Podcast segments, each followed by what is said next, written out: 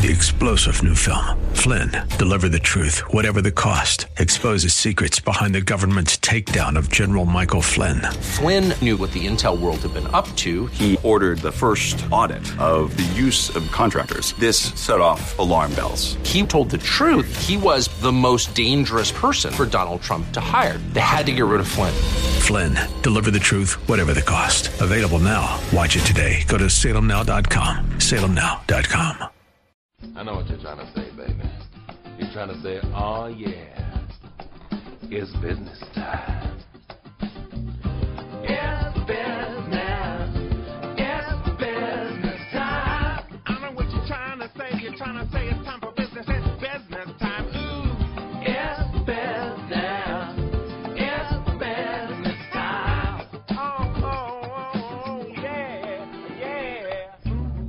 Visit Rob Black online at robblack.com. Now, back to Rob Black and your money on AM 1220 KDOW. Then you go sort out the recycling, which is Welcome back into the show. I'm your host today, Chad Burton, certified financial planner. Don't forget, Rob Black and I will be together July 30th. Los Gatos to also Sotil, building a retirement portfolio at last will be the topic. Sign up now before it fills up at robblack.com or chadburton.com. Joining me right now is Dr. Jeffrey Rosen from briefing.com, chief economist at briefing.com. Dr. Rosen, how are you? Oh, pretty good. Over yourself?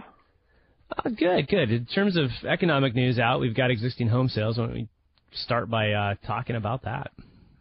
Well, the headline was really nice. I mean, it was the most new home sale, or sorry, existing home sales in, I want to say since 2007 or 2008. Uh, real good number. Know, it's something that was very impressive, something that was uh, better than we anticipated. The question is, you know, are these sales legitimate? Meaning, are is is this a move up in demand, or is this a you know one-time event? And I'm more cautious than, than maybe some others, and I think the uh, the Realtors Association, which is normally a very, you know, gung ho uh, Homer type reports, you know, basically saying that everything's great in the existing home sales department, even as the market's collapsing around themselves. But you know, they acknowledge that the idea that raising more that rising mortgage rates in the near future may be pulling in some buyers. Uh, and if that's the case, then sales that we would have expected to occur maybe in September or October are coming in a little early, which means that this run up in good sales numbers, these you know eight year uh, you know impressive levels uh, or historic highs, are just a temporary blip, and you're going to get a big pullback in the few months as the buyers that would have come in, you know, later in the year are just not there. I think you're starting to get a lot of people that, that are kind of like, oh, I got to get in now before the prices go up even farther. Um, even more so than the interest rate fear, the interest rate increases. I mean, we got you know companies like Pimco writing, you know, kind of going for the uh, lower for longer when it comes to interest rates. But I'm hearing with, you know, we have an office in Vancouver, Washington, right across the bridge, right across the river from Portland, Oregon, and the bidding wars that are going on there, even in the Northwest versus the Bay Area, which has kind of been that way for a while.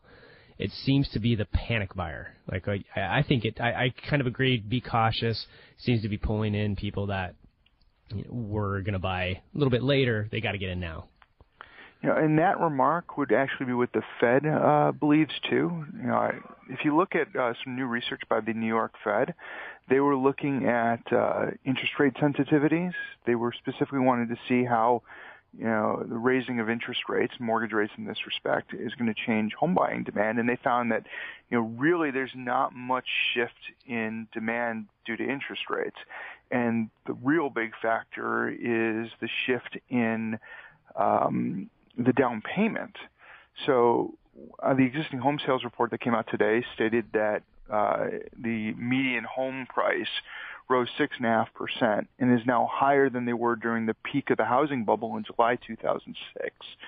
So, you know, if affordability conditions are measured by you know the amount of money that you have to put on as a down payment, and that's what the the New York Fed is implying in their research, then these recent run-ups in prices you know, are definitely going to constrain buying activity. So if people believe that prices are going to continue going up, which is what happened during the housing bubble, and they want to own a home, you know, it's not a matter of you know rates going up from you know I think the the average rate was 3.95 or 3.98 percent in June to let's say four and a half percent or five percent in the coming months.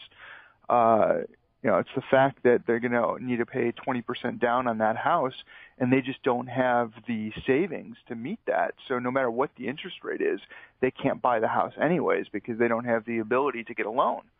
So, mm-hmm. You know, the the rise in prices, you know, will have that effect.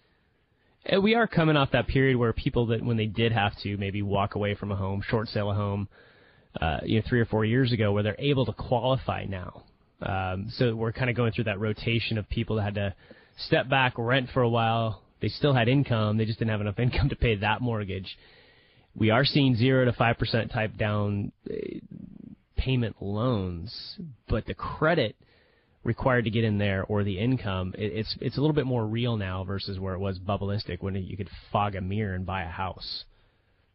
Yeah, I mean, and I mean, I don't know how much.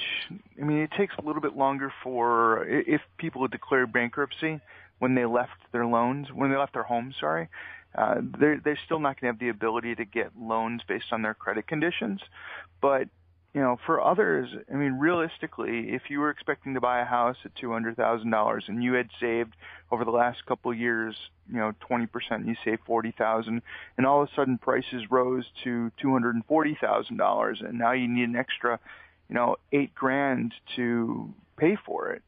Uh, you're not going to be able to do it. So, uh, yep. it's one of those things where uh, if you believe that prices are going to keep going up, and that that's a big if. I, I don't know if I would believe that prices are going to continue rising at the pace that they've been doing over the last, you know, two years. Uh, but that's going to make it difficult to buy a home, you know, especially the way credit is today. You know, you're not going to be able to buy by having a breath, by having a heartbeat like you did in 2006. And I don't think you'll ever see that again. Right, and I mean, in terms of housing, it goes along with the wage inflation in the long term in a certain area, right? I mean, it, because people have to have wages to be able to afford the mortgage and the down payment. It's not the housing price; it's like you said, the mortgage and the down payment. So prices are going to get tied again to wage inflation. Don't you agree? Well, yeah, except that you know, if you look at the Hamptons, for example, and this is a very you know extreme situation but they literally bus in all the workers because the people that live there can't afford to you know, or the people that that work there that that tend the homes can't afford to live there. So what you end up having is is bigger sprawl. So in areas like uh, like the Bay Area where you're constrained on sprawl by a coast you know situation, it, it's a little bit different. But if you're like in Texas, uh, you can move, you know, 100 miles away from where you're working and just drive in. So uh, we'll see how that goes. And prices don't necessarily have to reflect income levels where they're at. They just have to reflect the general sense in terms of, you know, scarcity of land. All right, let's switch gears a little bit and talk about uh, two things. Lower for longer, Wells Fargo, PIMCO, they were talking about that uh, central banks around the world keeping rates low.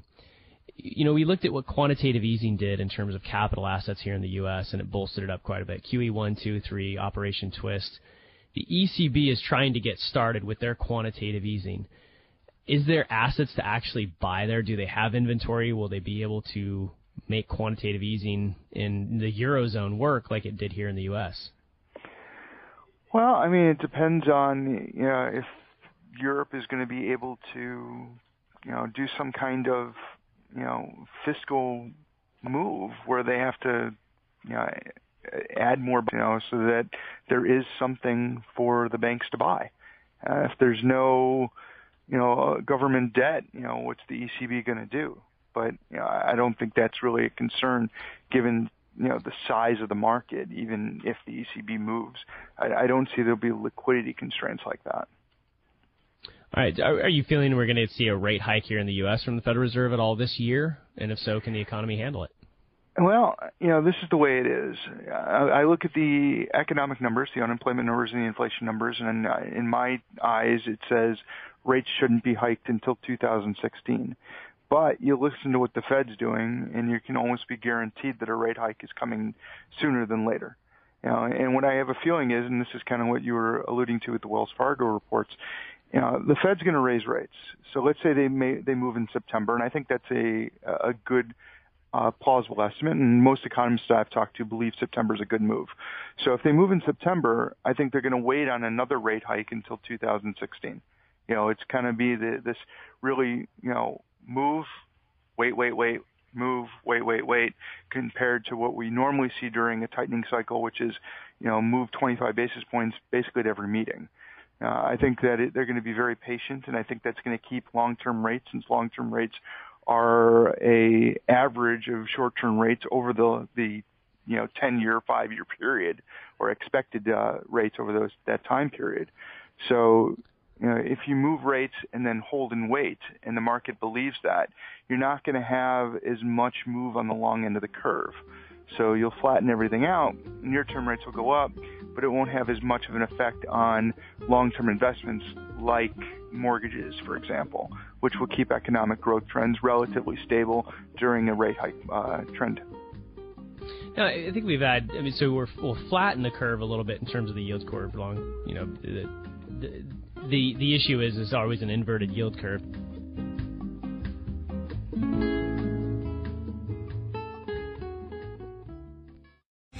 Three star general Michael J. Flynn, head of the Pentagon Intelligence Agency, knew all the government's dirty secrets. He was one of the most respected generals in the military. Flynn knew what the intel world had been up to. He understood its funding. He ordered the first audit of the use of contractors. This set off alarm bells. The explosive new documentary, Flynn, Deliver the Truth, Whatever the Cost, and covers the facts behind this scandal. Flynn told the truth. He was the most dangerous person for Donald Trump to hire. I find out the worst enemy that I'm going to face in my life is right here in America. They took my assessment and they wanted me to change it. And I was like, I'm not changing it. They had to get rid of Flynn. With in depth interviews, archival footage, and never before seen personal records of the man behind the headlines. I just felt like I was drowning. Flynn, deliver the truth, whatever the cost. Available now. Watch it today. Go to salemnow.com. Salemnow.com.